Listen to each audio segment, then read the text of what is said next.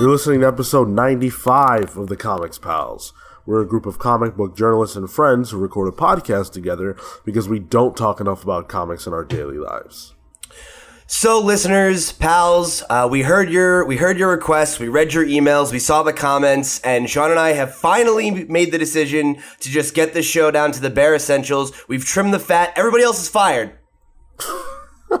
Listen, uh, it was a not very difficult decision to make, uh, but we evaluated, you know, the show itself and your feedback and everything else. And we realized, you know what, we really don't need those three. So Pete and I are going to do this on our own because we provide the best entertainment for your dollar. This is the best sports entertainment podcast in the in the, the podcast verse. Cuz we're just so good at it that we might as well be called athletes, you know? Yeah, I mean, listen. Uh, the mental gymnastics that I do on a weekly basis, uh, dealing with the likes of Cale, well, I mean, weekly and Cale don't go hand in hand. Um, and Phil and Marco, um, you know, listen, it's it's definitely made me a lean, mean fighting machine. I mean, that's why we brought them on for the first, you know, 90 some odd episodes was so that you and I could really just sharpen our skills by dealing with such hacks every week, you know? Exactly. Exactly. Yeah. Uh, so it's a it's an interesting week. Just Pete and I uh, this time around. We've done this before, and it's always fun. So uh, I'm looking forward to it. Uh, I do want to start with some plugs as usual. Let you guys know where in the world you can find us.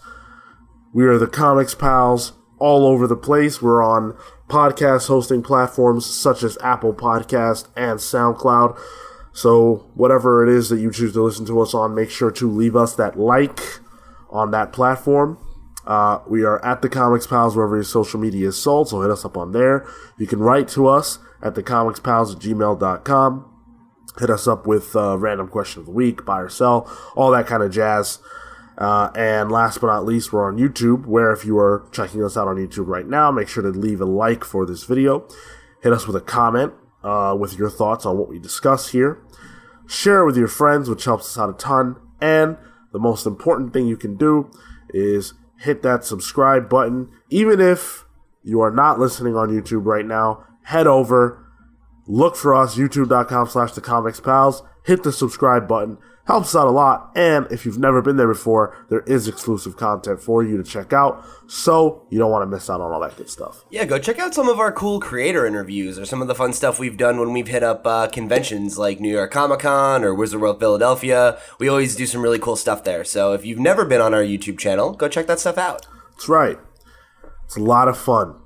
Uh, so before we move forward, even though Cale is, you know, excommunicated from the show, uh, we wish him well in his future endeavors. And so we want to plug one of his future endeavors right now. So, Pete, go ahead.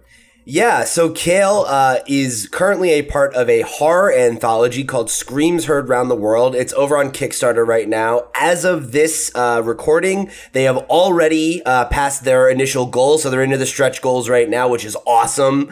Uh, so they they've got ten days to go. So by the time this publishes, you should still have at least a solid week to go and pledge. Uh, Cale would really appreciate you throwing your support behind the book. Uh, it's his first published work in a while. He's really excited about it, and it would mean a lot for him uh, if you guys went and checked it out, and um, a lot to us too. So go uh, go show your support. Uh, Screams heard round the world, and uh, it's by Lindsay Moore on Kickstarter. So that that should be enough information for you to find it with a simple Google search.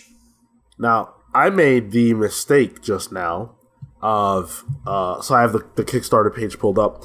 I made the mistake of beginning the the Kickstarter video that they have here uh-huh. uh, with my volume all the way up because uh, you know I'm doing a podcast. I want to hear you, and it immediately starts. The video does with a loud scream.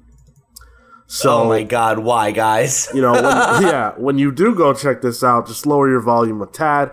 Uh, but what you will find is some really nice art um, that showcases what I imagine is a very cool uh, horror anthology. So definitely worth your time uh, checking out and uh, there's some cool stretch goals here as well. So you're gonna want to you're gonna want to be a part of this. Um. So, Pete, there's a lot Sean. to talk about this week. I'm very excited to get into all the all the big news that we've got to talk about here. I do just want to quickly go over my pals poll. Uh, uh, this week I'm talking Detective Comics, specifically Detective Comics 987. Go on. Detective Comics is fast approaching number 1000, which, you know, we just had Action Comics 1000 uh, earlier this year, and that was a huge milestone. This one is a little more important to me. It's Batman.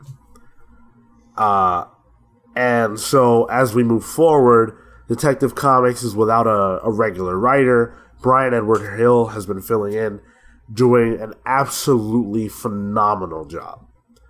Um, for those of you who don't know him, uh, he's he wrote Postal, which is a really awesome cool. comic. Yeah, uh, and uh, so now he's kind of trying to make his way into the big two. He's done some Marvel stuff as well. Right now, he's working on Detective Comics, and uh, I just can't get enough of this book uh, under his tutel or under his uh, his hand. Uh, he also wrote the Hong Kong Phooey Black Lightning. Oh, special. cool. Yeah, Wow. did you did you read that? No, I was really excited about it. I remember Cale was like uh, was really singing, um, you know, uh, its praises. Yeah, it's it's excellent. So the reason why I really want to shout this out um, is also because it's really good. But he's a he's he's a black writer, and I didn't know that. yeah, you don't really get a ton of of, of black writers in mainstream comics. So to see one uh, not only writing Batman but doing such a good job. Uh, feels really good to be able to read this book and support this book and feel genuinely good about it. That's awesome, man. I'm I'm really glad. Um, especially like you know you're such a huge Batman fan, um, and I feel like that. Like you said, he's done other big two stuff, but knowing like I've never read Postal, but knowing what Postal is, you know, like Batman kind of seems like a good step for him. You know, like it seems like a natural choice.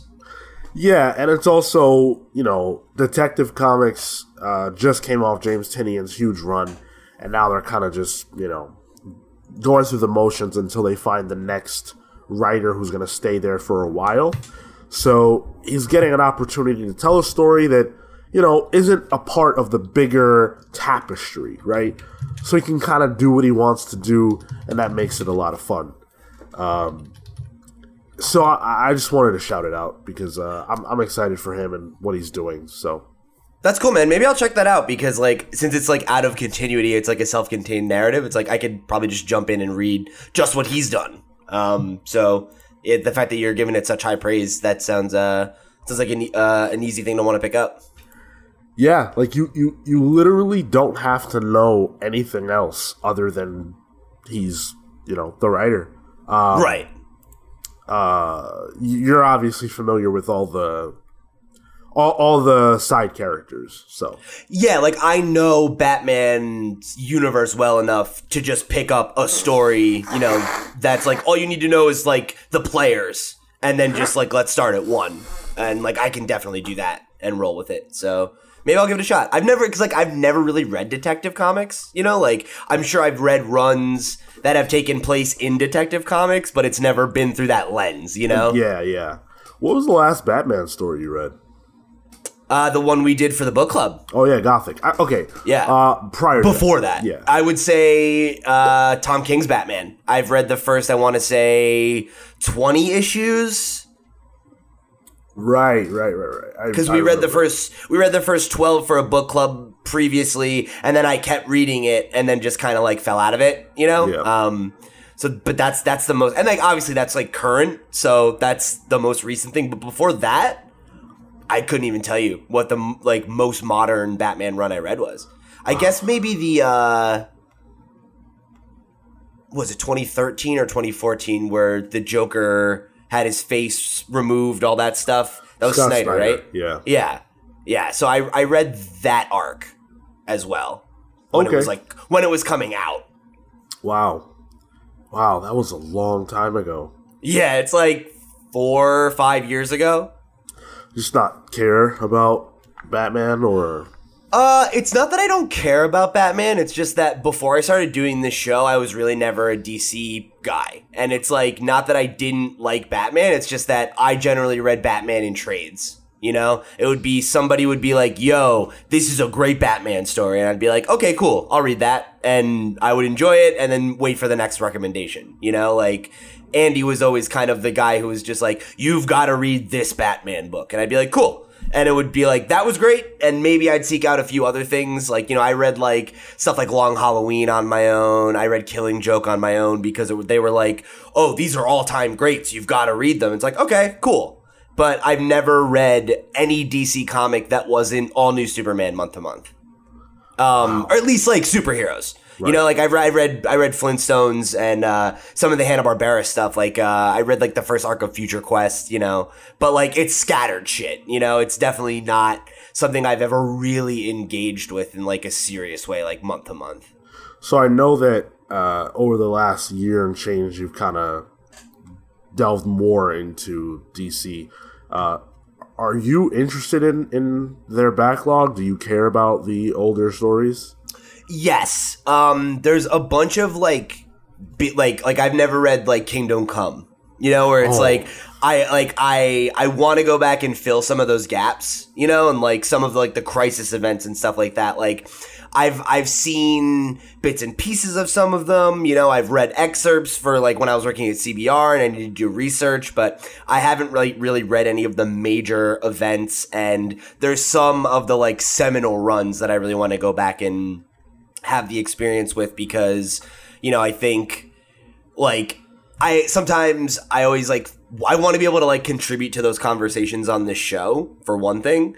Um, but it's also the fact that like I've developed a more sincere interest in more characters besides Batman. Right. And like in general, um, I definitely not that I I dislike Batman at all. Like I don't have any like negative connotations towards him, but I've read and watched and played and consumed so many Batman stories that I'm like aside from Tom's King, Tom King's Batman because I love Tom King, I'm not super motivated to read more Batman, whereas I am super motivated to want to like go and read like all of uh, you know Greg Rucka's run on like Wonder Woman because you liked it so much, and I got so into Wonder Woman, you know, last year when we were doing some of those readings. So I and like I want to go back and read some of like Phil's favorite Superman runs, you know, and just like get those experiences because they're you know apparently all time greats and they're just stuff I've never read, you know, and like it's it's uh it's easy to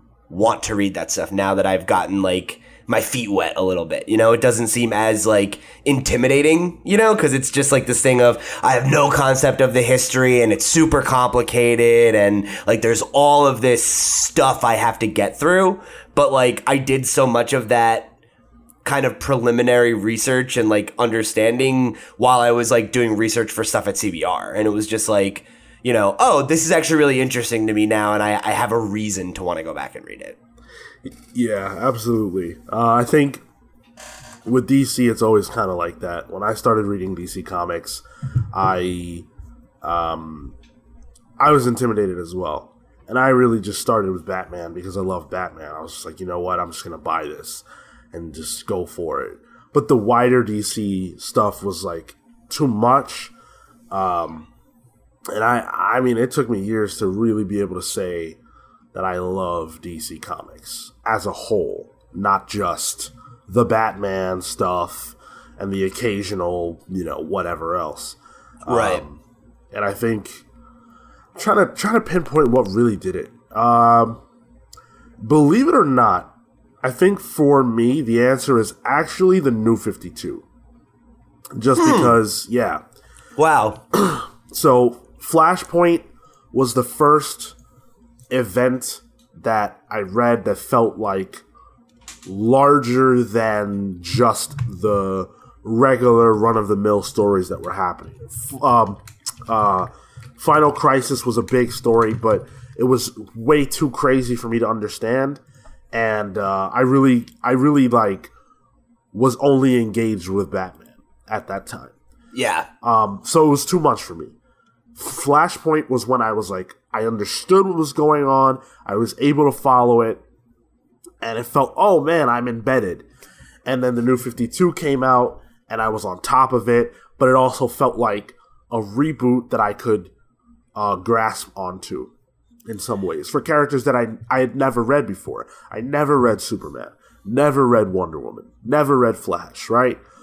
Never read Green Lantern really uh, outside of smaller like stuff. Um, right. And then I got into the Geoff Johns run, but after it had already been in the throes. Um, so that was when I really considered myself like a, a DC fan. And then Geoff Johns' Justice League took me over the edge. That was it. Yeah, and, and I think I think I'm kind of in the process of that tipping point still. You know, yeah. of like I definitely um like I like a lot of my friends are still like definitely really like Marvel people, you know? Um, and now I find myself being the guy when we talk about comics being like going to bat for DC, like, yo, like DC stuff's really cool right now. And like, you know, like I've read some really good like Wonder Woman and some really good Superman stuff lately. And it's like, I don't know, man, like, and, uh, I, like, it definitely feels like more of an extension in my interest in comics than me actually being a DC fan yet, you know? Yep. And uh, and I think like I think I'm a few good like classic runs from making that tipping point of just being like, oh no, like you know, there's there's some some really excellent stuff here. Well, I'm wondering if the Tom King event that's upcoming, Heroes in Crisis, yeah, might uh, might help you sort of shape your fanboyism for DC Comics. I think it will, um, and I, also the fact that like you know there's also like this really bright future ahead of DC Comics, you know, like the next like year where all of a sudden all of their mainline books are probably going to be the hottest thing on the shelf. Yeah. You know, and it's like going to be kind of hard to ignore, you know? It's like like like I really want to read Kelly Sue's Aquaman. I don't really give a fuck about Aquaman, but I like her. Yep. You know, it's like she's one of my favorite writers. So, um yeah, it's like a no brainer that I'm gonna want to pick that up. So I feel like it's like it's getting to be like this perfect Venn diagram of like now is the time for Pete to like DC, you know? Like Marvel stuff hasn't really been appealing to me. A bunch of people that are great are over at DC. Like I've had people who really like DC like pushing me into it. It's like, yeah, let's let's go, man. Yeah, absolutely. Uh so that was a little that was a little um you know, uh, what's the word I'm looking for? A little uh, detour, if you will. But uh, I was curious. So there you go. Now these are the kinds of conversations we can have on the show now that there's only two of us. Exactly. exactly. uh, so uh, this we're gonna jump into the news. This story is not really something that we can chew on too much, but I think it's worth talking about a little bit at least because HBO's Watchmen has officially been confirmed to exist and has received a full series order. This surprised me. I thought that it had already happened. Yeah, uh, so they had filmed the pilot, I believe, and uh, HBO had to watch it and figure out if they wanted more, and mm. they've officially decided that they do want more. Um, it's going to debut sometime in 2019. We don't know when. I would imagine in the fall. That makes sense to me. Dude, isn't it crazy that like we're already like so close to 2019? We've been talking about release dates in 2019 like a lot on this show in VGP, and I'm just like, wow, we're like we're like 4 months out, you know? Like for like that cycle to begin. Yesterday I thought, "Whoa, wait. Venom is literally coming out in 2 months." Yeah. It's not far at all. It's right around the corner. It's it's fucking imminent. Like Yeah, it's crazy. I like a lot of shit is like fucking Spider-Man on PS4 is out in like 2 weeks. Yeah. You know, like that feels like a game that's been so like on the horizon for so long and it's like fuck, like we're here. Like, oh, it's exciting. Absolutely. Lots of, lots of really fun stuff coming up by the end of this year and, and early next year. Yeah, and uh, I will say that when it comes to this Watchmen series, I am very excited. So I'm about as excited as I could possibly be without a trailer. And part of the reason is is Doomsday Clock because it's giving me an opportunity to live in that world right now. Uh, that that this book is, or this series is going to take us into, but it's a different version of it, which I really like. Um, and then the other part is that it, it is Watchmen, you know, and I and I want to know what happened after. It's that morbid curiosity that you sort of have with lots of stories that don't have a concrete ending of yeah. hey, it's happily ever after or hey, they're all dead. Like you always kind of want to know what's next, and we're gonna know, and whether that's right or wrong, it's gonna happen. Well, and I think uh, I I would describe myself as uh, cautiously optimistic for this one because I think for everything about this that gives me pause, it also presents a really incredible opportunity for something unique and original. Yeah. So it's like everything that's a red flag could just as easily be a positive if it's well executed. And I think for me, it, it almost doesn't matter because if they nail it, awesome. It's this awesome new fresh take on Watchmen and we have that now. Great. I can't wait for that experience. If it sucks, whatever. Like there's already a shitty Watchmen movie that I don't like and you know like it doesn't affect my relationship to the book at all. It's it's like who cares? You know? Like at the end of the day. Um so this can really only be good. You know, it's like it can really only be positive because the negative is like to me not a risk. Like it's not like a, oh, it would have been so perfect if they had just given me a, a, a real Watchmen HBO show. I don't really know that we need that. You know, it's like I would have watched it if it was good, but it's the thing of like I'm not clamoring for that. You know, so it's like it doesn't. It's not the same way that I feel about Venom right? Where Venom I'm mad about not because it's going to be a bad movie, but because it means I won't get a Venom I like in the MCU or in, you know, Far From Home or, or whatever, you know, Tom Holland Spider-Man sequel they want to use Venom in. Yeah. Um, that is impossible because this movie exists, you know, and like that's where the beef really comes from, you know, more than anything. Where it comes for something like this, it's like, well, like I'm I'm I'm I'm willing to, to roll the dice and see if it's any good. And if it's not, I won't fucking watch it. Who cares? There's a million other fucking things to watch and read and play right now and it's like I don't you know, one thing not living up to expectations is really not the end of the world. So in fact, I've actually kind of come around on some of these changes that they've decided on, you know, cuz they actually seem it's like, well, that could be fresh. That could be interesting and I'm I'm more interested in things that are fresh and interesting than things that are safe. Hmm. Absolutely. Uh, so the synopsis released by HBO is as follows: Set in an alternate history where superheroes are treated as outlaws, Watchmen embraces the nostalgia of the original groundbreaking graphic novel while attempting to break new ground of its own. That sounds just about right as far as what I'm expecting from this series.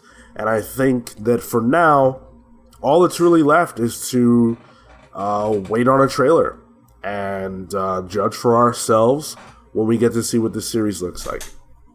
Yep. Yeah, and uh, wish them all the best. Hope it works out. So, Netflix has announced the next book uh, in their partnership with Mark Millar. Netflix has begun publishing comics. Um, with Millarworld as sort of the the backing of that uh, initiative. Um, their first book, The Magic Order, which we reviewed the first issue of here on this very podcast, has been very good and very successful. And so the next book uh, coming from that partnership is called Prodigy. Um, it's going to be written by Millar, and the art will be by Rafael Albuquerque. That's I, go ahead. I know that I know that name. What's he done? You sure do because he's done American Vampire and Batman. Okay. Um, he is a beast. So that's another that's another great pairing of great talent. So yeah, that's uh this is such a this deal is so fucking interesting. Yeah. And the fact that it's like it's already paying dividends and they're like moving forward on with so much stuff is like uh, it's just uh, surprising. I guess isn't the right word, but it's like it's just crazy to see how fast it's all materializing. You know, Like this deal was made like what six months ago, and there's there's already like proof of the value of the partnership. You know, like Magic Order has presented us with a good comic. We've got this other one coming out, which you know, knock on wood, will be as good um, or better. And and then we have what the like five or six adaptions that they announced last year, like Yeah. t- two of which are coming out in like the next twelve months. It's like what the fuck, like.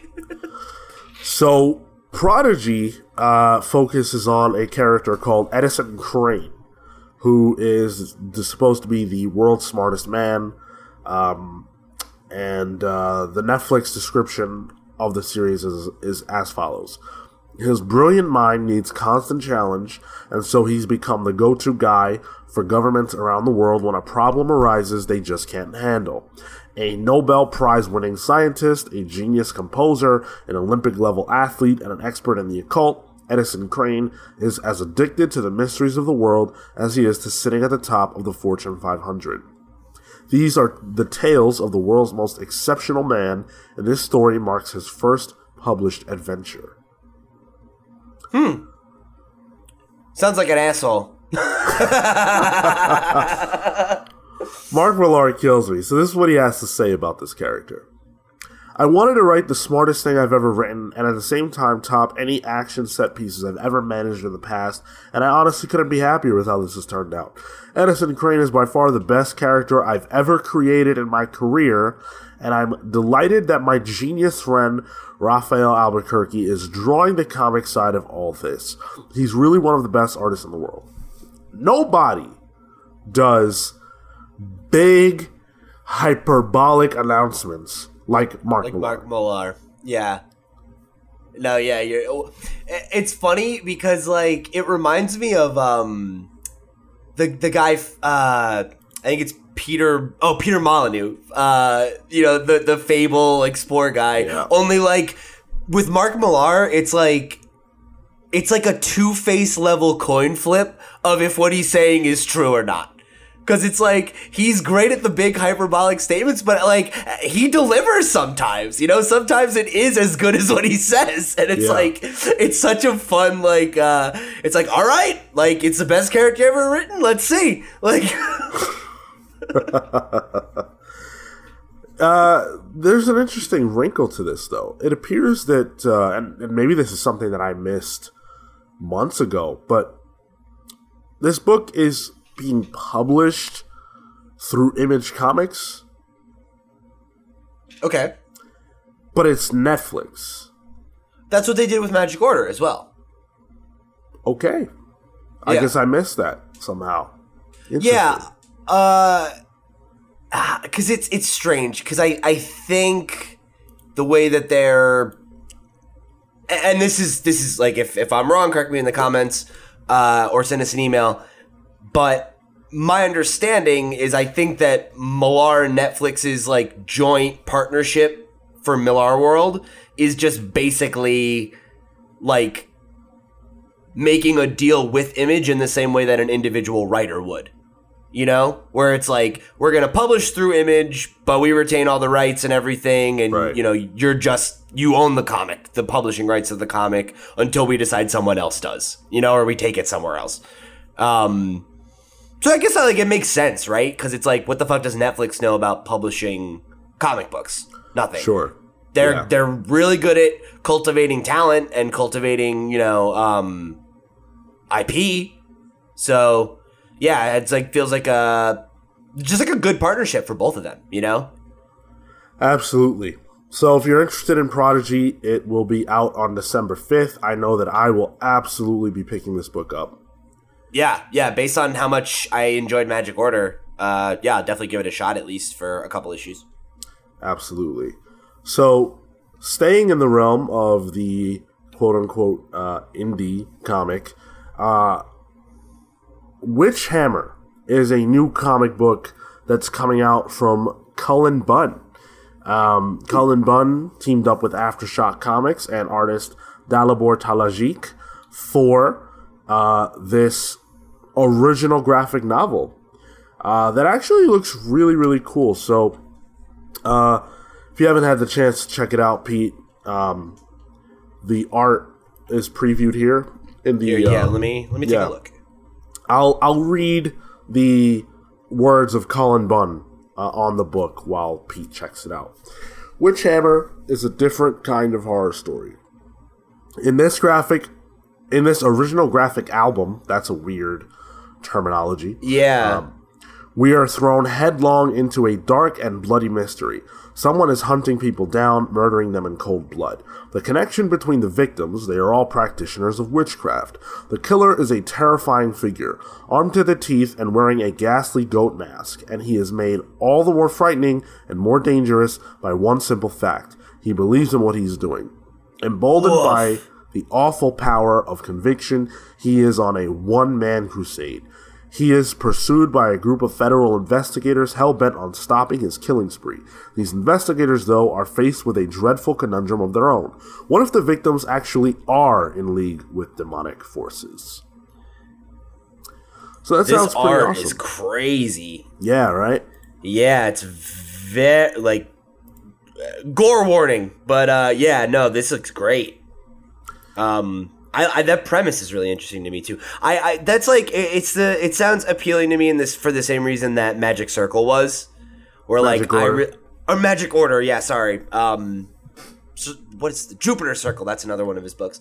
Um, because I I really like magic in mundane situations, you know, or like um not even necessarily just magic, but like that's one of the things I always love about comics is like the idea of uh very out there premise in the narrative or like in an otherwise grounded situation. Yeah. Like the fact of this is like, oh, it's like a murder mystery that happens to be everyone getting murdered is is a witch. You know, it's like, oh, okay, like that sounds awesome.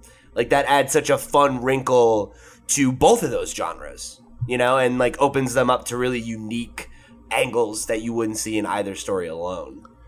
Yeah, I'm I'm exactly in line with that. This is up my alley. Uh, I I have not been a fan of Cullen Bunn's. Um, I've only ever read his his Marvel stuff, and in particular his X Men stuff. So I will preface it by saying that. But I haven't loved any of of, of the things that I have read from him. But this premise uh, really makes me want to pick this book up. And and again, the art is really dynamite. Uh, what's interesting to me is that I feel like magic in comics has really been on the rise lately. Yes. Um, we have the uh, the Greg Rucka book. Oh boy, I'm blanking. Um, I can't believe I can't remember the name, but um, it's it's a really About amazing magic? Yeah, it's it's Is it- really what? Black magic? No, wait, is it? Is it Is Black, it black Magic? magic? Isn't that that's definitely an image book. I don't know if that's his though. It is Black. Magic. It Okay, is, yeah, yeah. is, yeah. Yes. Nice. uh, Black Magic is, believe it or not, despite the fact that I can't couldn't remember the name, uh, one of my favorite books that he's done. Uh, Greg Rucka, and um, so there's that, and then there's the Magic Order. Now we've got this. I feel like there's just quite a few really good Magic titles on on the Yeah, right now. and I feel like that's been the case for the last couple of years because, like, uh, and this is just my, you know, anecdotal observation. So take take it for what it's worth. But I feel like the rise in popularity of Dungeons and Dragons has really re- like led to a, a renewed interest in swords and sorcery in comics.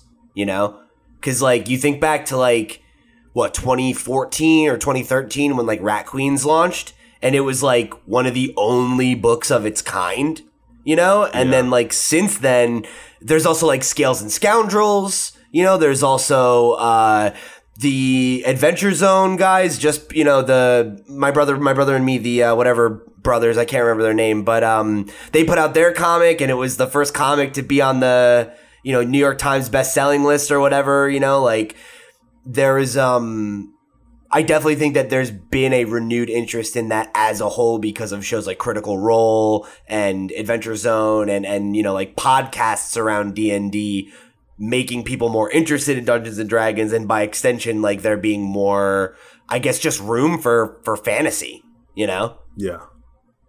I, I think that the renewed interest in fantasy uh, definitely plays a role in in this resurgence, and I love it because I think um, magic a lot of times because of probably because of Harry Potter uh, is associated with children's stories in a lot of ways. And I'm ready for the horror stuff, man. I'm ready to bring Yeah. that back, that feel that you know. Uh, so, so Yeah, and it's it's weird to me that like it didn't become a, a bigger trend because of Harry Potter. Because like even though it is like a young adult uh series, there's like a lot of very dark, like heavy shit in that series, you know. And the fact that like that was such a cultural phenomenon, it was like a big moment, and that it didn't spawn like tons of fucking imitators has always been really surprising to me. Yeah, I think uh, the lesson learned by Hollywood from Harry Potter was actually different than what you would traditionally think. It wasn't, uh, oh, magic is the new hotness. It was, young adult books are the hotness. yeah. Yeah, you're t- yeah, you're totally right because it's like right after that we got like uh, Hunger Games and shit like that. Yep. You know that was like, oh, we need the next. What what what's the race to be the next Harry Potter? You know? yeah. Uh, So, so very interesting, and, and I'm I'm I'm excited for this book. Um, Yeah, it I will- sounds cool. Yeah, I'll be picking it up. It comes out on November 28th. Nice. And again, it's Oh, an, that's awesome. That's a good fall book. yeah, it's it's a it's an original graphic novel. So if you pick it up, you've got the whole thing in one shot. I love that. Love it. Let's do it. So uh, we do a book club? Let's do a book club on that one, man. Maybe we will uh, if we find the time. Our book club uh, lineup is very stacked, um, and uh, hopefully you Marco, get on will, it. will keep up with us as we uh, continue down the journey. Um, we could always read it on the show though. So I'd do that. there's a there's a comic book relationship that has existed for 20 years that is coming to an end. Crazy. Buffy the Vampire Slayer and Dark Horse Comics are over uh, because Fox is pulling the license officially um, after 20 years. And, uh, you know, it, it's kind of sad just because Dark Horse has really been the home of Buffy, obviously, for a really long time. After the show ended and after. Um, so after I finished watching it, which I finished watching it when I was a young kid, but then, like, I, you know, was whatever, I was a young kid. I, I bought the DVDs, finished them again, was really bummed out that there was no more Buffy, and was clamoring for more, and I found out that there were these Dark Horse comics. And so that's when I found out about Fray, that's when I picked up uh, some of their other stuff, and then around that same time was when they actually launched Buffy Season 8. Um, and, and I didn't know that you had read all that. uh, yeah, yeah. I, uh, I, I'm, I mean, I love Buffy, and and there was nothing more, so I, I dove in, um, and Buffy season eight was like, man, it, it was what I needed at, at a time when when I was really clamoring for more Buffy stuff, Yeah. and ever since then they've been putting out great comics. Um, for the, I mean, that was like over ten years ago now, I think. Uh, so it's unfortunate that this is over. Uh, Joss Whedon does speak on the fact that it is ending, and uh, they're bringing Doctor Horrible comics to Dark Horse. Um, Oh, really? yeah, That's yeah, cool. Yeah, I love Doctor Horrible's uh, sing along blog. I was so into that. Mhm. and so he said, uh, "We want to do something more with Dark Horse right now, especially because Fox is taking the Buffy license and the Firefly license back, and Dark Horse has shepherded these licenses for decades now." So obviously he feels like Dark Horse is getting the short end of the stick, and he wants to try to kind of help him out a little bit, throw him a bone. That's cool. Yeah. Now, the question really is why is this happening? The Buffy comics are doing the numbers that they're going to do. You know, they're not bad. I like them. I enjoy them. Buffy fans have mixed opinions, but um, like the show, the seasons have some some have been really great. Some have been all right. Some have been not so good. Um, I don't think the quality has anything to do with this. I actually think it has more to do with uh, two things. One is the reboot of the series that's on the way. Right. The other is the deal with Disney. Disney has Marvel. They don't really need Dark Horse. Um, and uh, Fox might have other ideas for where, what what Buffy comics they want to be publishing now that the reboot's coming out. Well, and, and now that they have access to different talent too, right? Like you know, it's like the idea of like them maybe having like you know like maybe marvel's gonna start a new imprint with some of these fox properties right or something like that or you know sure. who knows like we have no insight to what they could want to do with that ip and it makes sense for them to want to make a clean start you know like because they are trying to take the franchise in a new direction with new you know potentially new characters new actor you know new actors new everything yeah well uh yeah go ahead and and I it, they probably just want to get their ducks in a row, as it were. You right. know, and like I think it it makes sense after a certain point. You know, like I think with uh like you said that the Buffy numbers are going to do what they're going to or the Buffy comic is doing what it's going to do. I think that's true in the context of what Buffy is right now. Where Buffy is a show that ended what 20 fucking years ago or whatever started around 20 years ago it oh, ended, it started in like 1998. Okay, yeah, it ended uh, in 2003 or four. Okay, okay. So I'm off on my timeline a little bit, but uh, either way, my, my, point stands. Buffy is an IP that's been dormant for what 14 years. Then, aside from this comic, yes. which has kept things going, now they want to reboot it. We have no idea what shape that's going to take, and I'm sure that if they they want to leave the option on the table for them to start a new comic series that maybe supports this new show or you know or just put that canon to bed because they're ready to start something else. And they don't want this other bastion of the old series still around hanging over it you know? Yeah. Plus, like with the the Archie Comics Sonic deal, right? Like those ser- that series still sold well and everything, but then moving it to IDW and taking it in a, in a new direction opened it up to a new audience, you know, and like people who don't want to read twenty years of Archie Sonic to know what the fuck's going on can pick up at this new book with its new tone, and maybe you get some of those old fans to come anyway. Because if Buffy fans are still reading a Buffy comic 14 years later, they probably really give a shit about Buffy and will read whatever Buffy comic is available. Right. You know? Yeah. Uh, I think you're right. And uh, I guess for me, it's just a little sad just because this has been the only Buffy thing that's been going on for so long. But I guess it's bittersweet because we are getting new stuff. So there's there's things to be excited about if you are a Buffy fan. Yeah, it's like, you know, sometimes like things have to end to make way for like new options, you know? And right. uh ideally whatever takes its place is better than what you already have. Exactly. So, uh in, a, in a very interesting story, and I'm very interested to hear what you have to say about this. Uh, we're gonna get a Pennyworth series, an Alfred Pennyworth series has been ordered by Epix. So, with Gotham on the way out, uh, it's ending this upcoming season. Oh, really? Huh. Yeah. There's room, I suppose, for Batman on television. Not Batman, Batman. A side character of Batman's who people aren't necessarily clamoring for a series about. Uh, but in any event, they are doing this, and uh, this is what they have to say about the series.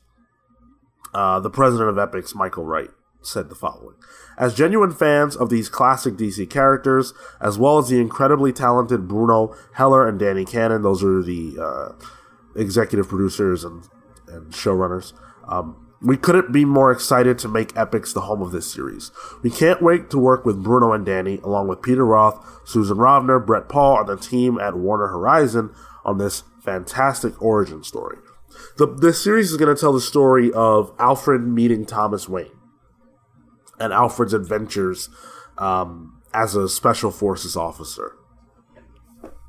Uh, okay. yeah, it's a, I, I just like that sounds like something that would be really interesting as like a Batman annual. Right. Like, you know, Like Yep. Bruce and Bruce and Alfred sit down and have a conversation, and Alfred tells a bunch of war stories, and then tells him how he met his father and why the fuck this special forces agent became a butler.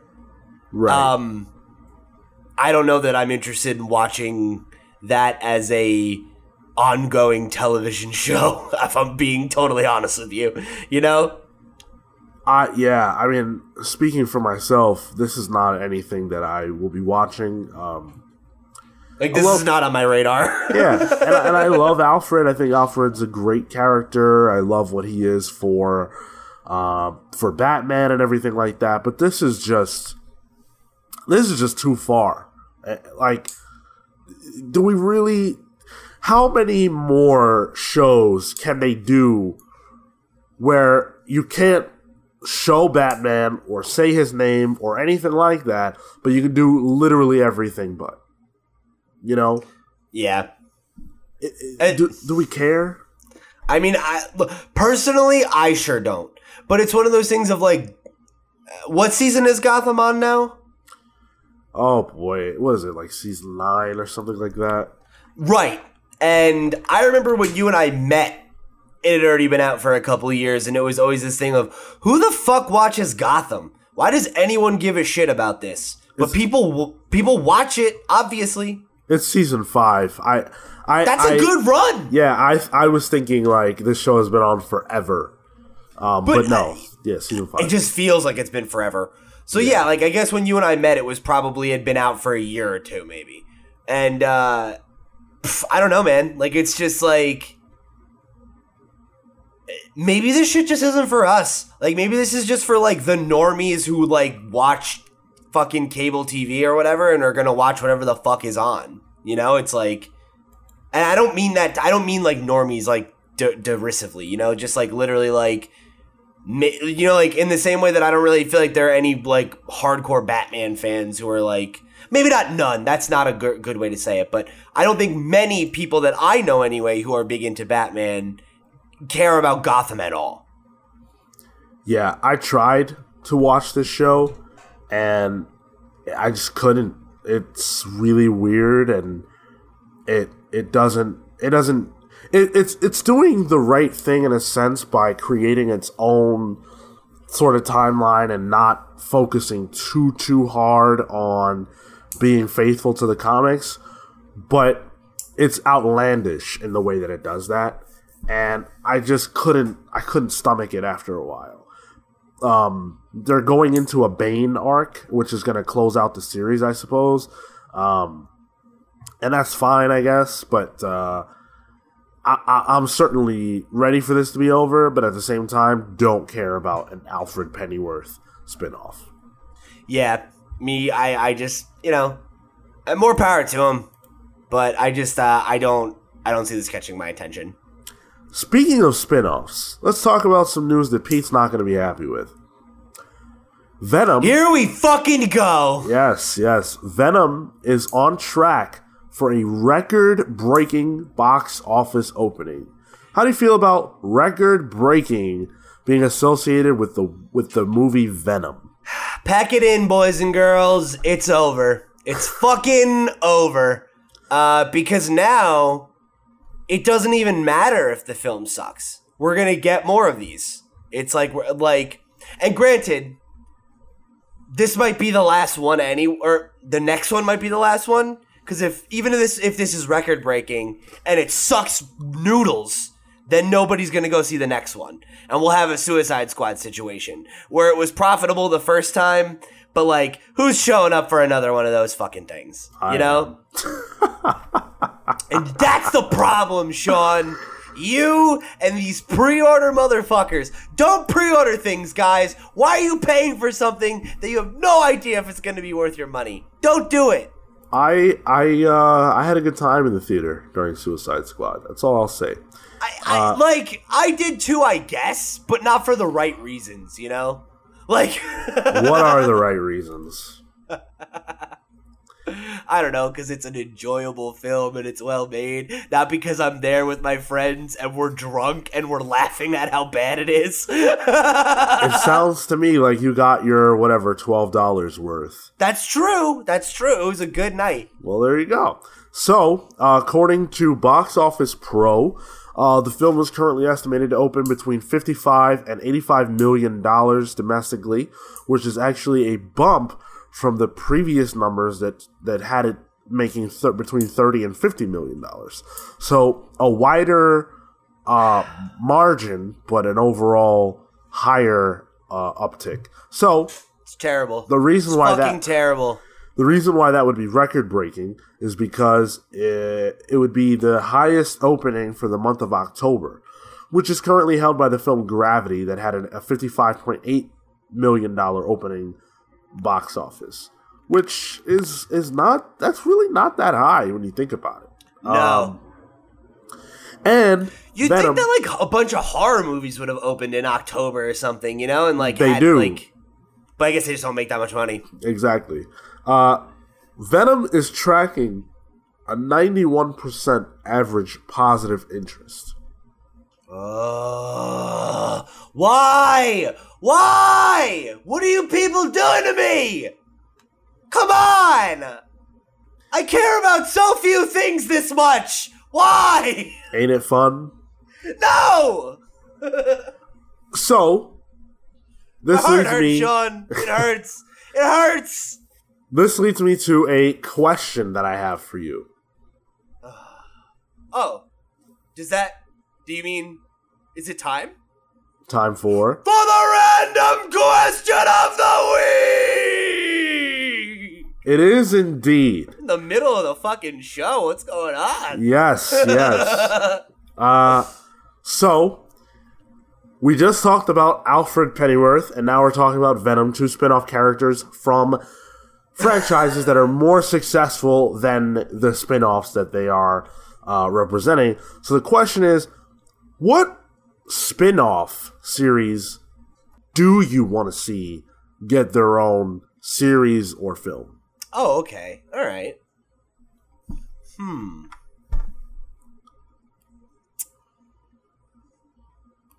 So, you know, I think of anybody like it's not necessarily like who I I want the most, but I'm trying to think of like who I think would work the best. And I feel like most of the Bat family uh is a prime candidate for Ugh. it.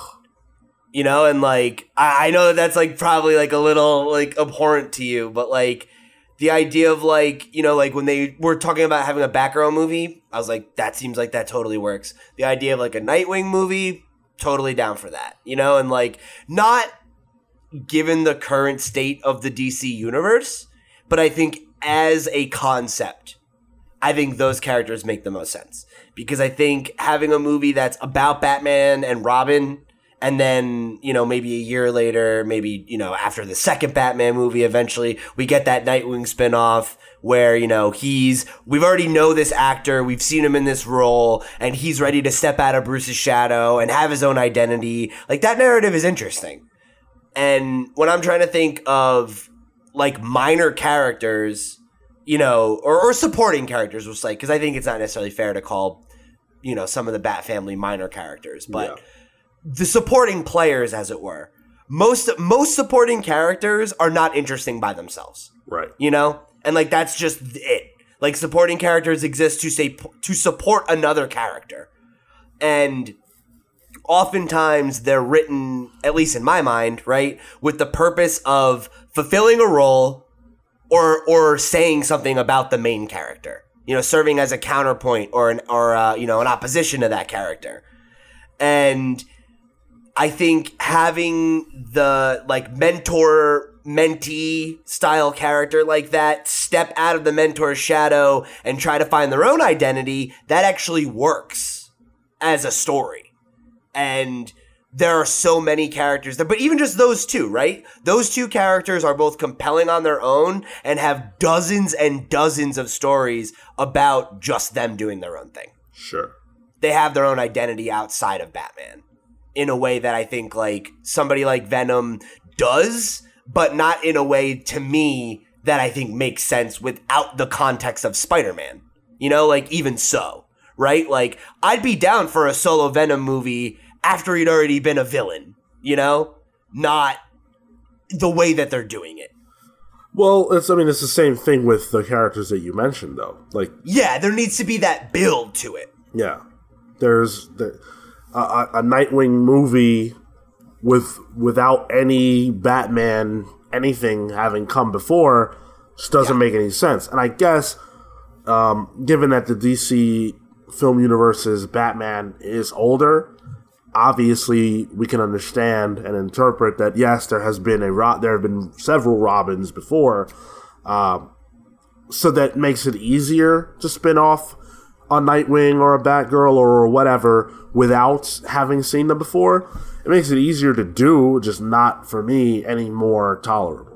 See, Batgirl, I would actually argue it is tolerable just because that's kind of the Batgirl origin story anyway, sometimes, right? Is that she's inspired and acts on her own and then catches Batman's attention. Like, that could be the movie, right? Like, she does this thing, and the end of the movie is Bat- Bruce Wayne approaching her and being like, you know, like, we need to talk, you know, and like, and that, that would work. With Robin, I agree with you.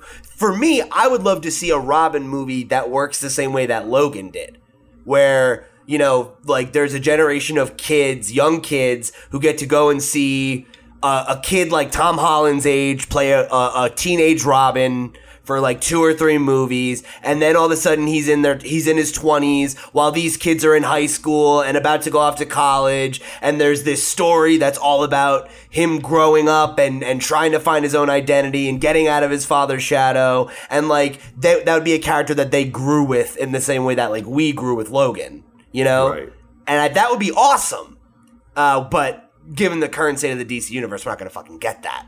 But that's what I would want to see in a perfect world. I feel like that is the like a Dick Grayson saga like that has the most potential to be like worth doing in a way that isn't just we're doing this because this character has some cachet and let's see how it goes. Also, in the same breath, a Batman uh, Beyond movie. Like, and we've talked about that. Get me a Batman Beyond He's movie. not a supporting character. He, you're fair enough. You're right. He's a main character. I just want to see a movie where Michael Keaton plays old Batman in like five or ten years when he's like in his like seventies. Let's have him play old Bruce and some young hot kid play Terry McGinnis. I'm yeah, I'm definitely about that. I'm very much about that. Um so my answer depends on whether or not you consider this character to be a supporting character. X twenty three. Um, I think it's the same deal with with like Robin, right? Like she it, she started as a supporting character and she's grown into a leading woman, which is why she makes sense. Okay. So then in that case that will be my answer. Uh I think that X twenty three is insanely interesting. Um she's so well developed and compelling even even in the early days of her character when you know she was first introduced and you get this backstory and everything and then she kind of falls into being you know an ex person uh, under wolverine and under Yeah, Logan's protege. i love the idea of getting a a film where she's kind of you know trying to uncover her origin and maybe having to go back and deal with some of the people who you know created her and and, Yeah. and you know put her in the positions that she's in. If you were doing that in the um in the logan film universe that makes a lot of sense. It's really easy to do. Um but if you even if you weren't i think it works in any environment and actually i think it's more interesting at least to me than like an x-men origins wolverine type of situation just because we're all kind of familiar with Wolverine already. He's been done, his story's told. She's fresh ground, and her perspective is totally different than his. You know, Yeah. Um, I just I love that idea. You know, who who are her parents? Like, how does she feel about what's been done to her? How what's her way of getting revenge versus Wolverines. You know, how does yeah. she deal with Wolverine's like a hundred something. X twenty three is a kid. You know, and she also has the benefit of having had Logan to guide her. You know, like I I believe at least if you're talking about it in the context of like uh like the uni- like the Logan universe, um, how, like you said, how does she react to to trauma and to those things? I think would be very different based on the the fact that she knew Logan and and saw him make a heroic sacrifice. You know that like her entire way of dealing with problems, I think would be very different than his, despite the fact that she does have that you know ability to get lost in that that animal fucking rage. You know, absolutely. And that that dichotomy, that fight, is what makes Logan a compelling character. And seeing a character who has that even more ingrained in her because of her experiences uh, with somebody who's been there and and learn to overcome it is super interesting. Yep. Uh, so that's a good pick. Thanks. So, uh, m- moving right along, uh, let's talk about Iron Fist. Let's, fact, let's let's talk about Iron Fist. Let's talk about the trailer for Iron Fist season two. Uh, did you you had the chance to watch this, right? Yes. Right. What do you think? Uh it looks fine. You know, like it's like it, it didn't it didn't like really leave much of an impression on me. You know, like it it it feels like I I have such a weird relationship with Iron Fist because I didn't hate it nearly as much as anybody else. So for me to be like, it kind of just feels like more Iron Fist isn't as much of a dig as it is when somebody else says that. Right. for me, it looks both better and worse than the first season. So, in what way? What specifically stood out to you as worse? Well, worse is the fact that Davos now has his version of the Iron Fist. Uh, he's so, so the Steel Serpent is the character that he he actually is from the comics, and I don't know about the Steel Serpent, so I don't know if he does have his own Iron Fist or I'm what what what his power set is, but I don't care because for the series it just seems like having him face the his mirror, and I'm totally right. over that, especially because the Iron Fist in the in the show, like the power, sucks. It's lame. So I don't want to see like they they even showed on the trailer both their fists lighting up. It looks stupid as hell. So uh, I'm gonna I'm gonna guess that it's definitely the same thing because just looking at it, when you Wikipedia Steel Serpent, the image is cover art from Immortal Iron Fist number four, and it just like he literally just looks like Iron Fist but with a purple mask and a beard. Right. Um. Right. And like so, I uh, I think it is probably just a very similar power. Yeah, the ability to drain the power of the Iron Fist from its wielder. That's what it does. So he's stealing Iron Fist power and then using it. So it's literally him fighting himself. oh, jeez. Uh, I I mean, all right, I guess. Um, but he's not the villain that I'm interested in. The villain that I'm interested in is uh, Typhoid Mary, and they didn't really show her uh, much. Uh, but I'm I'm excited to see what she brings to the table. Um, I, I I don't know. I like certain parts of it. I like Misty Knight being involved. I really am a fan of hers. I like Colleen Wing still being here, even though I hate the fact that she's in a relationship with Danny Rand. Uh, the action looks better this time around. Yeah. At least from the trailer, who knows what it'll actually play out like. I uh, uh, go ahead. I also I like the idea that like it looks I'm getting the impression that we're gonna finally see like him doing more like superhero shit. You know, right. like even even that like the the um the opening shot is him with like the ghetto ass uh mask. You know, of just like you know he's got this very like it reminds me of like uh, in Spider-Man One, you know, where like he's got like the wrestling costume, or like when Daredevil was running around with the, you know, the whatever they were calling him, the the devil of Hell's Kitchen, you know, with the just the black, you know, Yeah. like head mask thing. It's it's got that very like lo-fi, and we'll probably see him actually get the real costume at the end, kind of vibes. You know? Well, in the trailer, they do showcase a scene where he's fighting Davos, and they have the traditional Iron Fist uh, mask on. And I have to say, this is the the worst looking thing I've ever seen in Wait, in any I of these shows. the mask. Yeah, there's a sequence I'm around a skipping through it minute right in now. where he's fighting Davos, uh, and they're both wearing the same costume. The implication being that the Iron Fist costume. Oh fuck! Right, yeah, and they've got the the ribbons. Yeah, Or I guess it's like a, a, ra- a Whatever ra- is, yeah. fist wrap or whatever. Yeah. Well, yeah, and like they both have the mask. Yeah. Yeah. Ah, it's so fucking. I don't know.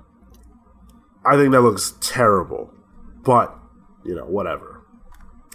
Uh, yeah, especially like it looks particularly bad on um, the actor who's playing Davos because you can like really see his eyes through it. Yeah. You know, it's like it just looks like they look like lu- like luchadors or something. like Yeah, I, I and the other thing that bothers me is that it seems like Iron Fist is doing the superhero thing, as you say, to drown himself in his work, as opposed to, you know, loving it. And Yeah. Iron Fist is just not this dark, like angsty. Eh, you know, like like there. Are, I've read comics with Iron Fist in them where he is that, but that's not the norm. And I am frustrated by the fact that we have not yet seen the other side. We're getting is the second season. We had the Defenders, and we still have only seen one version of this character. Yeah, and and like you said, like I mean, I I haven't I haven't read much Iron Fist, but like he's usually very like goofy and like funny and jokey and happy go lucky and like I just like where is that at all? Right. You know? And like it's weird because like I feel like the other three characters that they've done feel so true. You know, like where even where Luke Cage season one definitely has some problems for me, but Mike Colter as Luke Cage is good. You know, Yeah. uh, Jessica Jones season two, I had a lot of problems with, but Krysten Ritter as Jessica Jones feels like Jessica Jones. You know, and like Daredevil's tonally perfect. You know, fucking even Jon Bernthal is like is just like a really really sharp Frank Castle, and it's just like uh, they just I just feel like they they keep missing the mark with Danny. yeah. You know, and I don't quite understand why. Big time. I am. I am right there with you. Uh, but if you are excited for this, it is debuting September seventh. So right around Oh the corner. wow. Yeah, I freaking yeah, I forgot it was so close too. Absolutely. Dude, yeah, like fucking September sneaking up on me, man. Yeah. So we've got some good news to report. Uh, Stan Lee has been granted a restraining order against Keya Morgan. Yes, I did see this. That's good news. Uh glad to see uh glad to see even more protection between Stan Lee and and that monster of a man. Absolutely. So, uh, a judge ordered a restraining order against uh, Morgan, and it basically the order states that Morgan cannot contact Lee or come within 100 yards of him, and that he is also barred from contacting J.C. Lee, who's Stan's daughter, or Stan's brother, Larry Lieber. Um, so that's really awesome news. Uh, Morgan did not appear in court, uh, and the hearing was actually delayed because they couldn't even get in contact with Morgan to serve him with the paperwork. What the fuck? Yeah, this guy is. A, I mean, listen, we talked about him on this show as being really bad for Stan, and you know there was pushback on the idea that we shouldn't be, you know, making those kind of claims. But look, we called this is it. what. Yeah, this is what it is. This is who he is. This dude is shady as fuck, and it's been obvious from the beginning that he's been shady. Exactly. And uh, I've even learned more information about the kind of things that he was involved in that I didn't know about. Um, since this all sort of has come out, and since now this this this order has been uh, produced, um, it turns out Keya Morgan. A few months ago, we reported that Stan Lee. There was a situation in which there were people with guns at, at Stan Lee's home, and that Keya Morgan had called the cops. Well, it turns out no, none of that happened. And what actually took place was that uh, Keya Morgan was being kept away from Stan as Stan Lee was talking to the police who came to check in on Stan's well being. And so Keya Morgan created a whole crazy scenario as a result because he was afraid of what Stan was saying to the cops without Keya's presence. Wow. Yeah. Uh, like, I can't believe we haven't heard more from Stan about this whole situation at this point. You know, like, because he had made that public statement, like, defending him and everything that, like, obviously seems to have been made under duress. Yeah. You know? Uh, and the fact that we haven't had some statement from him is kind of surprising to me, but it, it might just speak to, like, where he's at, like, health and mentality wise, you know? But, like, he is on Twitter and everything now, and, like, we're still seeing updates from him. Like, he doesn't seem to be like super unhealthy or anything, but like I don't know. It's it's interesting to me this whole situation, the fact that it was able to escalate this far, and that it's been like inter- that information keeps dripping out about it is so strange. Well, the report suggests that he's doing better and that he's he's in good health, which is great to good. read. Yeah, it's good. To And hear. I and I think that they just his people probably just kind of want to let this whole thing die down, handle the affairs, get the ducks in a row, and then come out in public once it's all taken care of. This is a huge ordeal, and I'm and listen, he's 95. You know, to have Yeah. to be in court, to have to be, you know, emotionally, uh, you know, affected by this. It's just a lot. It's a lot Yeah. for an old guy. Yeah, hopefully they're not really making him go through too much at this point, you know, and like people who are operating on his behalf are able to secure the restraining order and all, you know, like hopefully he's not having to actually go to court and all that stuff uh too much given the fact that his health has been so, you know, hot and cold. Yeah. Well, my hope is that this is the last time that we'll have to talk about anything negative regarding Stan Lee. I mean, this is a, this is a positive update, but I just mean I hope that the next time we talk about him, we're talking about his creations, his works, Yeah. and not this Keya Morgan stuff. Hopefully, it's the last time we ever use that name on this show. Yeah, I'd hope so. Uh, I would love to I would love to forget about that piece of human garbage. Absolutely.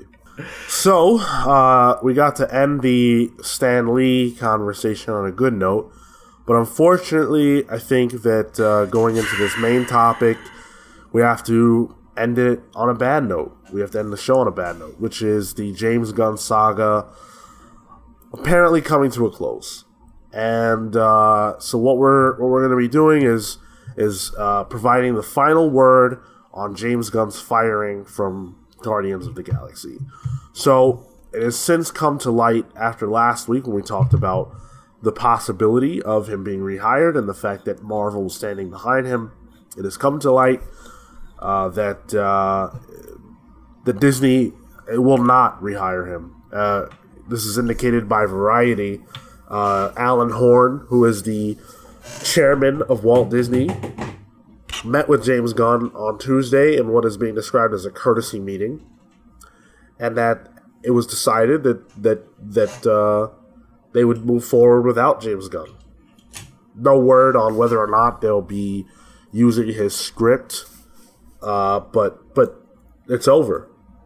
It's over. James Gunn is done with this film. Uh, Marvel and Disney, for all intents and purposes, are done with James Gunn for the foreseeable future. What's the name of the episode? Done with Gun.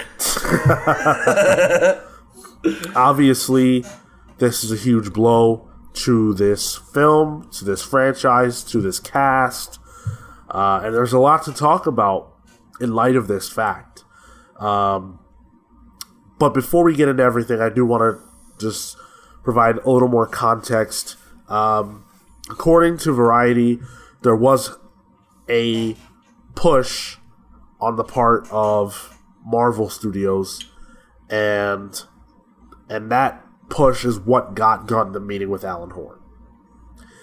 Uh, and and apparently, Kevin Feige wasn't even present. Uh, he was out of town at the time that the meeting took place. That's unfortunate. But according to the Variety article, uh, the decision that they came to is one that Feige stands behind. Oh wow!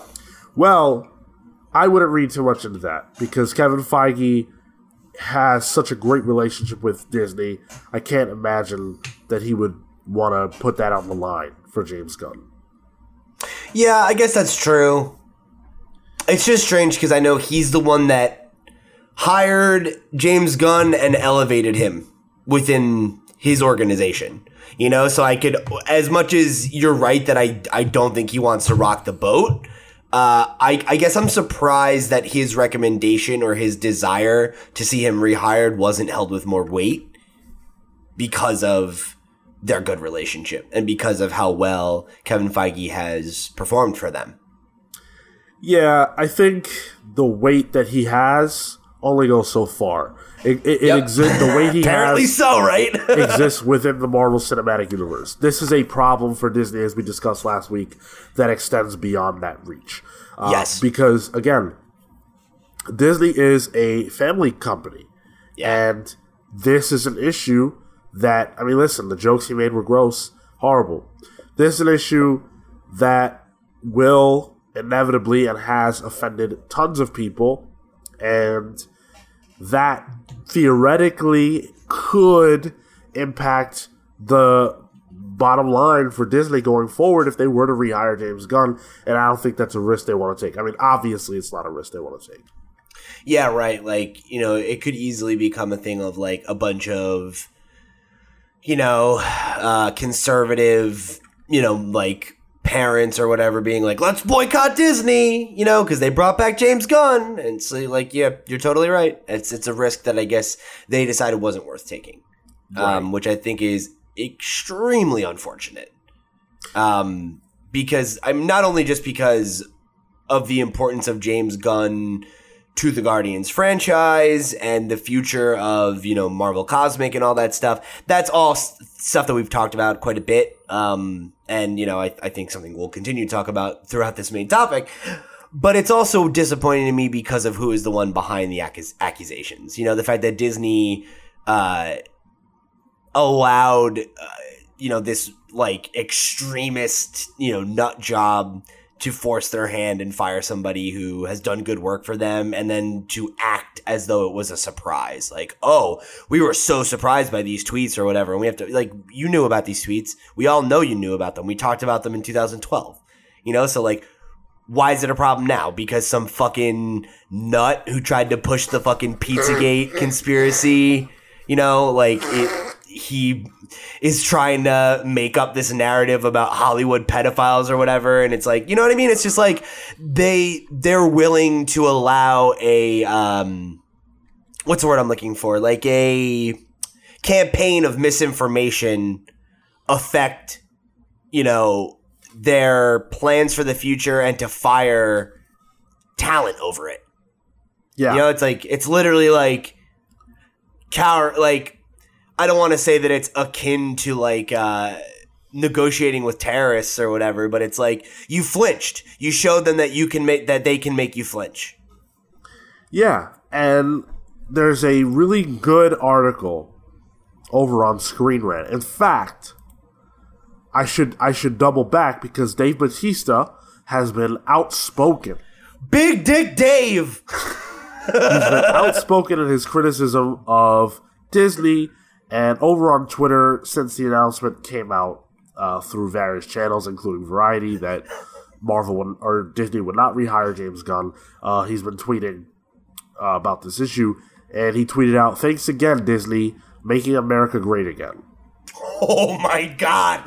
Dave Batista gives zero fucking shits, and it's awesome.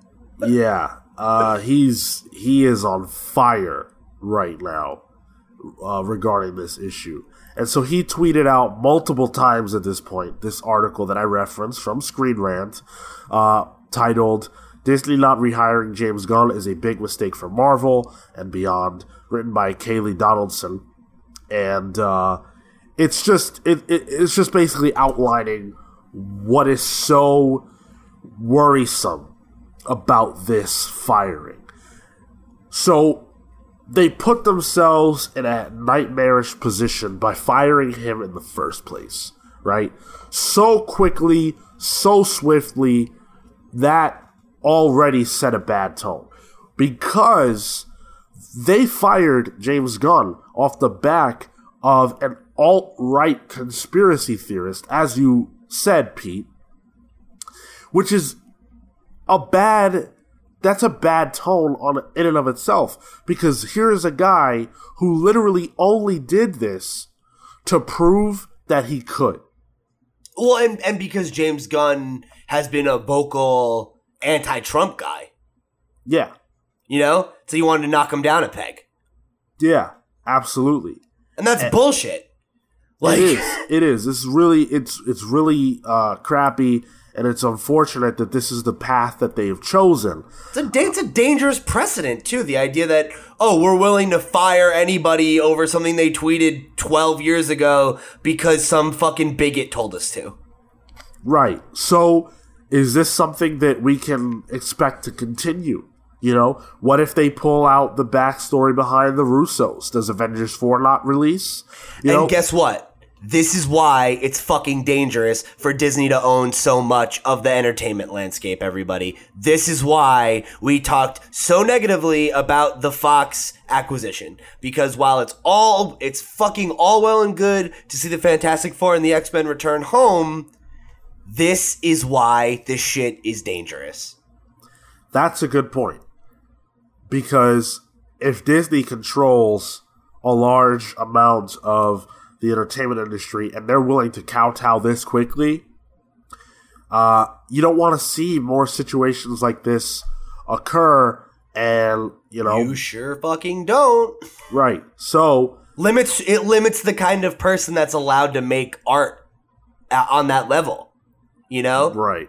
Uh, that the only the only person that can make a blockbuster movie has to be a perfect, squeaky clean, person that has like that has never said or thought uh, a remotely uncouth thing.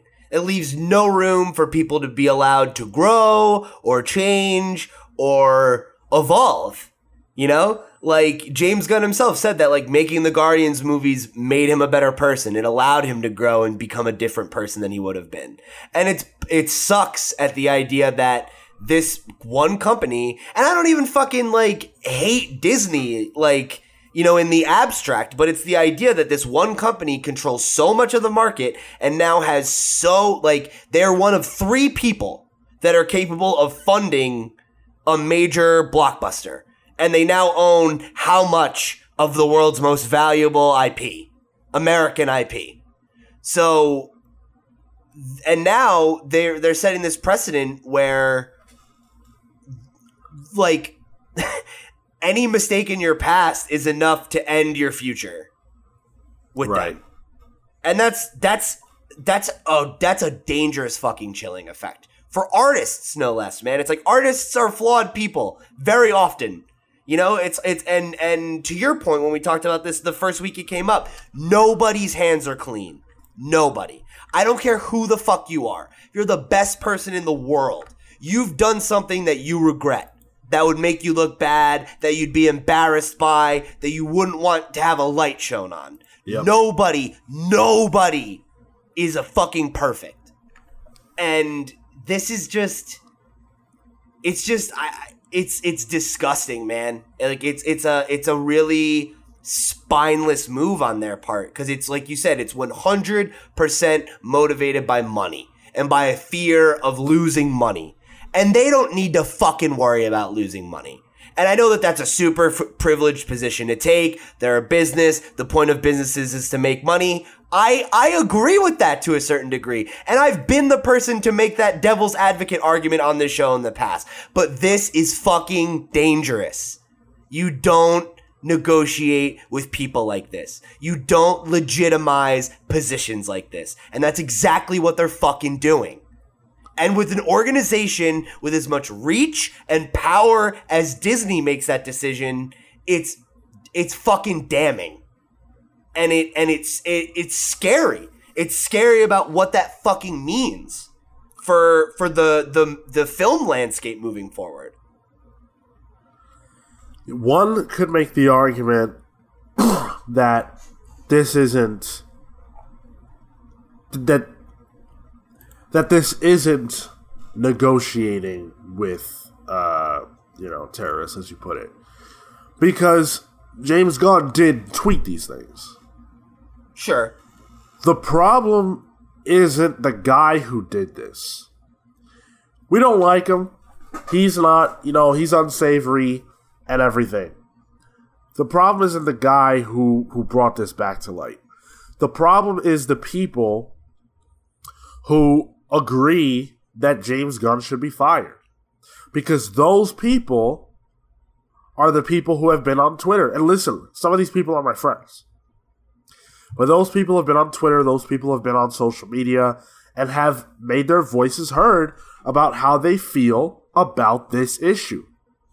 And the fact of the matter is that so many well meaning individuals are falling into the trap of expecting perfection from everybody around them.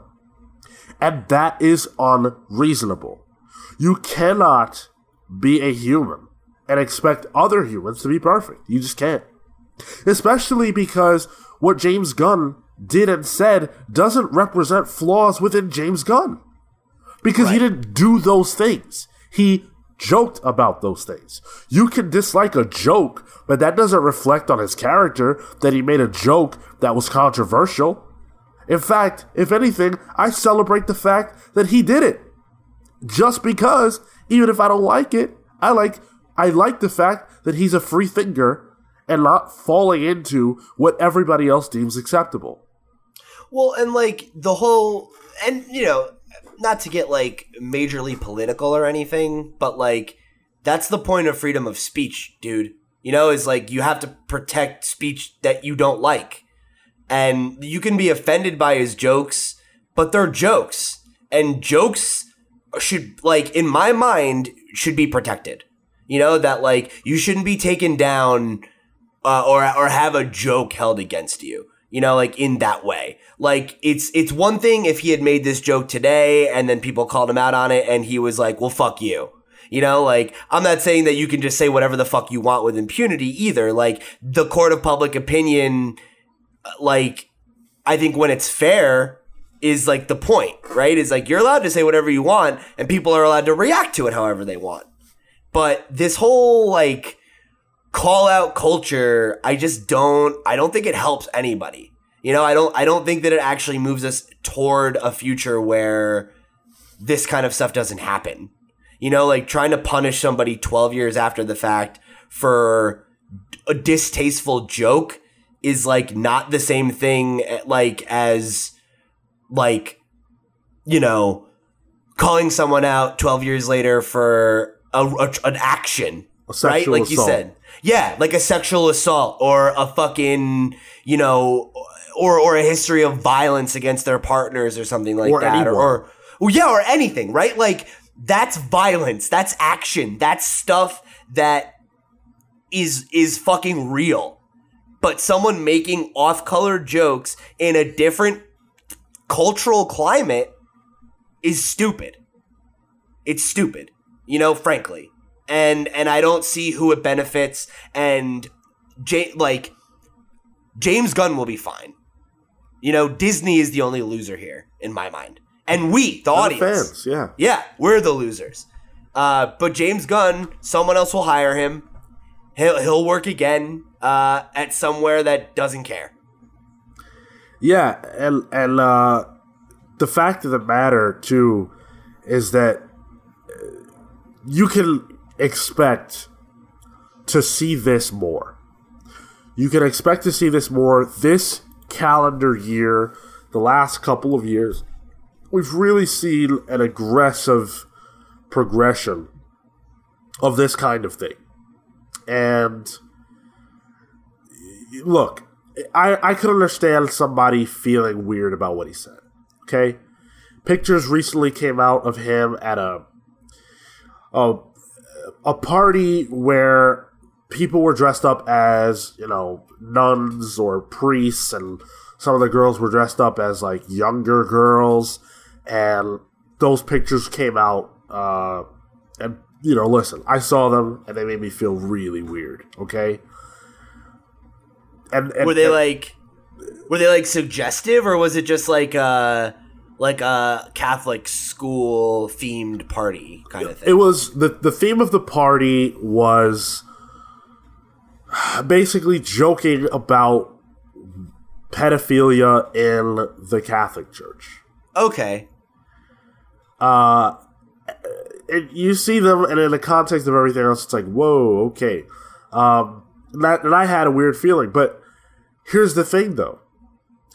Everybody is allowed to do privately what they feel like doing, as long as it's uh, it's not harmful towards anyone, and you don't get to dictate what someone else is allowed to do based on how you feel about it.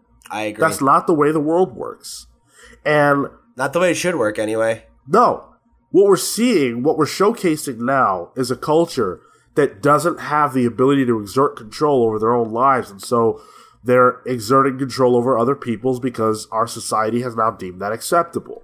And that's going to be a problem long term.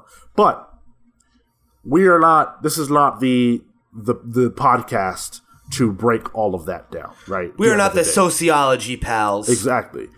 We're the comics pals, and so, by proxy of that, we are going to be discussing how this impacts the MCU going forward.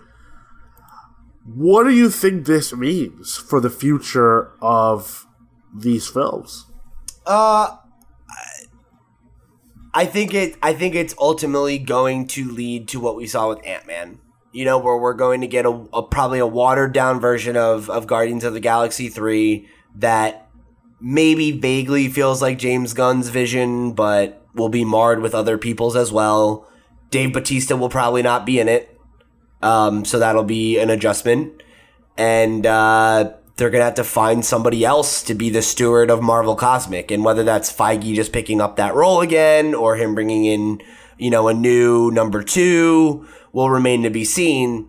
But the fact of the matter is, I don't, I don't think it's going to be very good. Um, I think I think it'll probably be fine, you know, because I don't think that Marvel puts out anything that's less than fine, except for the early additions to the Thor franchise. Uh, but you know, man, it's like the Guardians, as they are, are James Gunn's creation. Yeah. Uh, and the comics, the Telltale video game, the merchandise, every single thing that around the Guardians now imitates what he created here with these characters. That tone, what their personalities are like, their dynamics, that's all James Gunn. And him being gone is not insignificant. Uh, and them, if they don't use his script, uh, it's it's gonna be.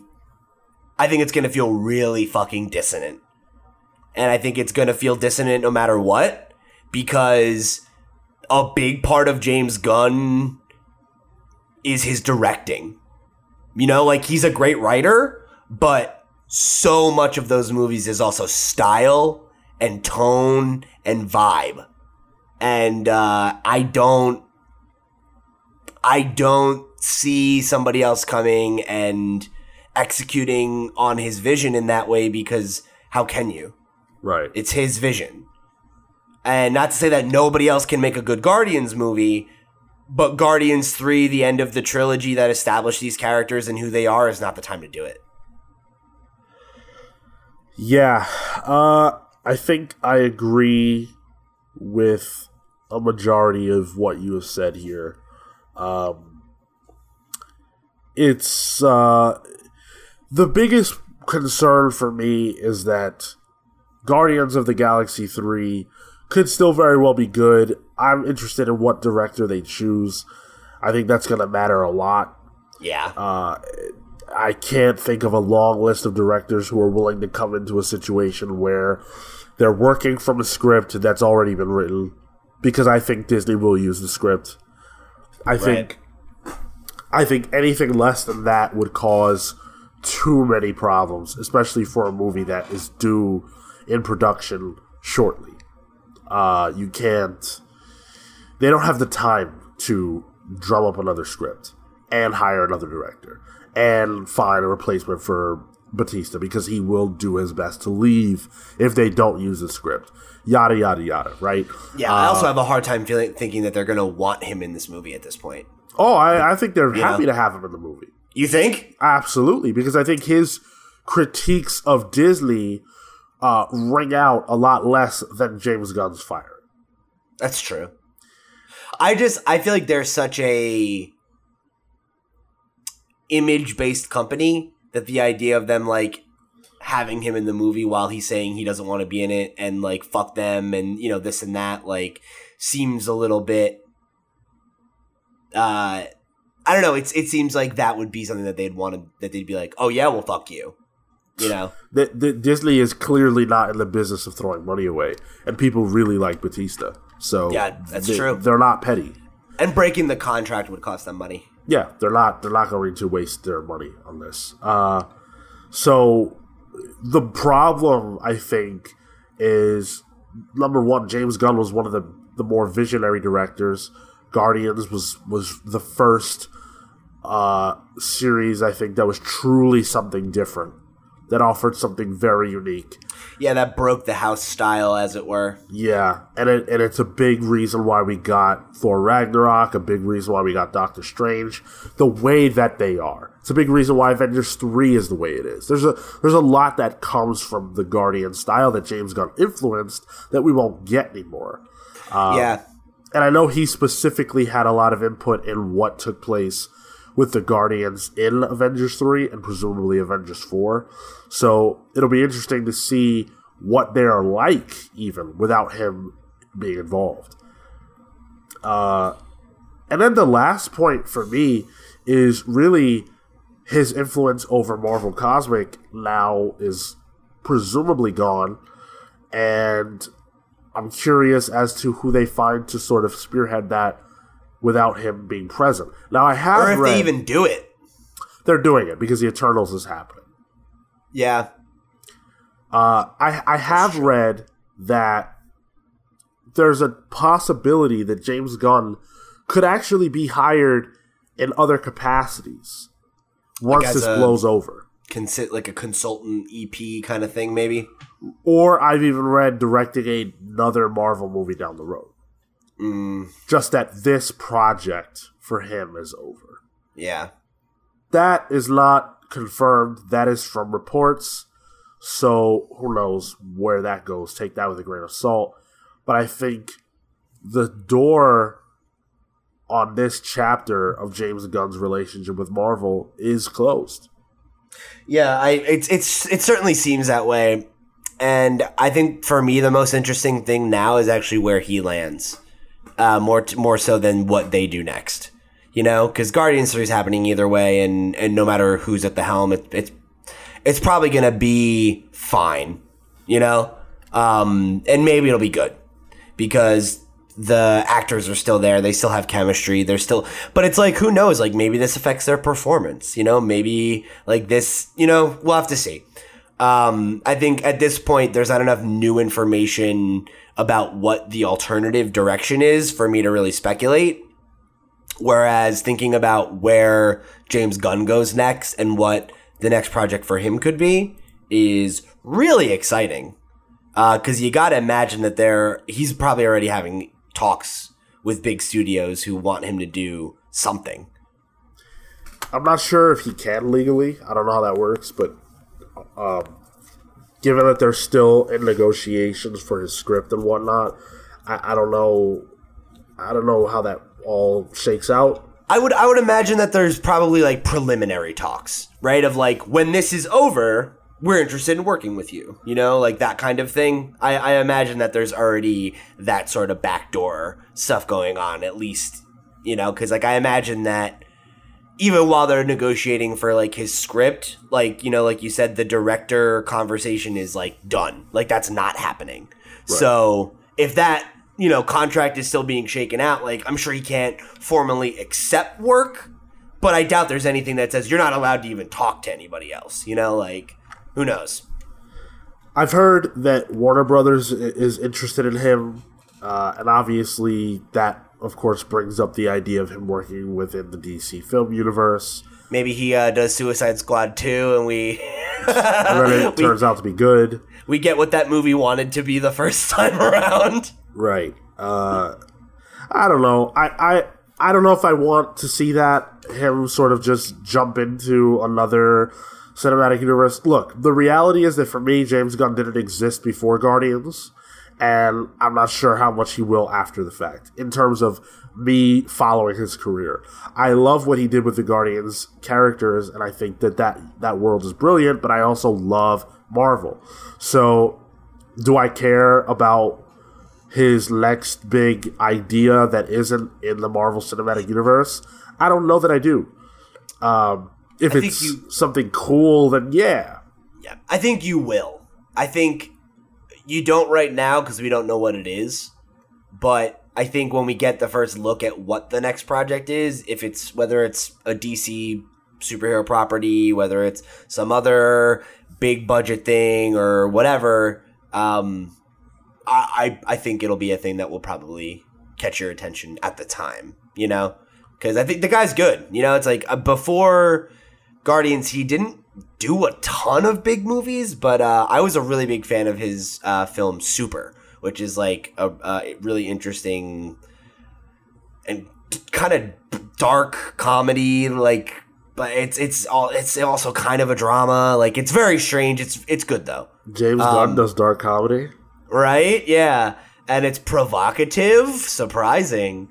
Uh, but uh, I I hope this isn't the last we see of him doing big budget stuff because I really like his indie work. But um, for me, both him and uh, and and Taika Waititi are are both people who um, I'm actually really happy to see working on blockbusters instead of indie films because Hollywood is stale as fuck right now, and you need voices like theirs that are weird and you know, or like your Guillermo del Toro's. Like you need weird auteurs that can also make things that are commercially viable.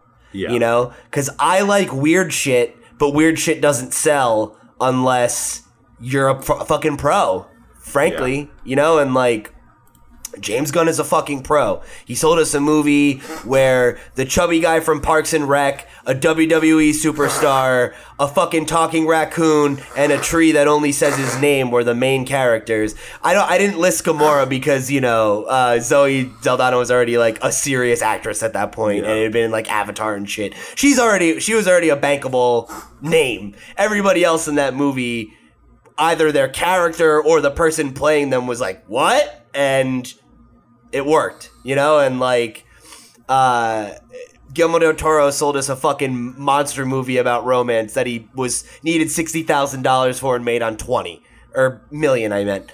Uh, those are the kinds of people I want to see making blockbusters. You know, that are making big movies because those are the things people watch, and I want interesting films. You know, yeah. and there's such a dearth of creativity in Hollywood right now, and like seeing a person like James Gunn uh, marginalized is like to the detriment of, of moviegoers. For sure. So I think that's a that's a good place to wrap this conversation.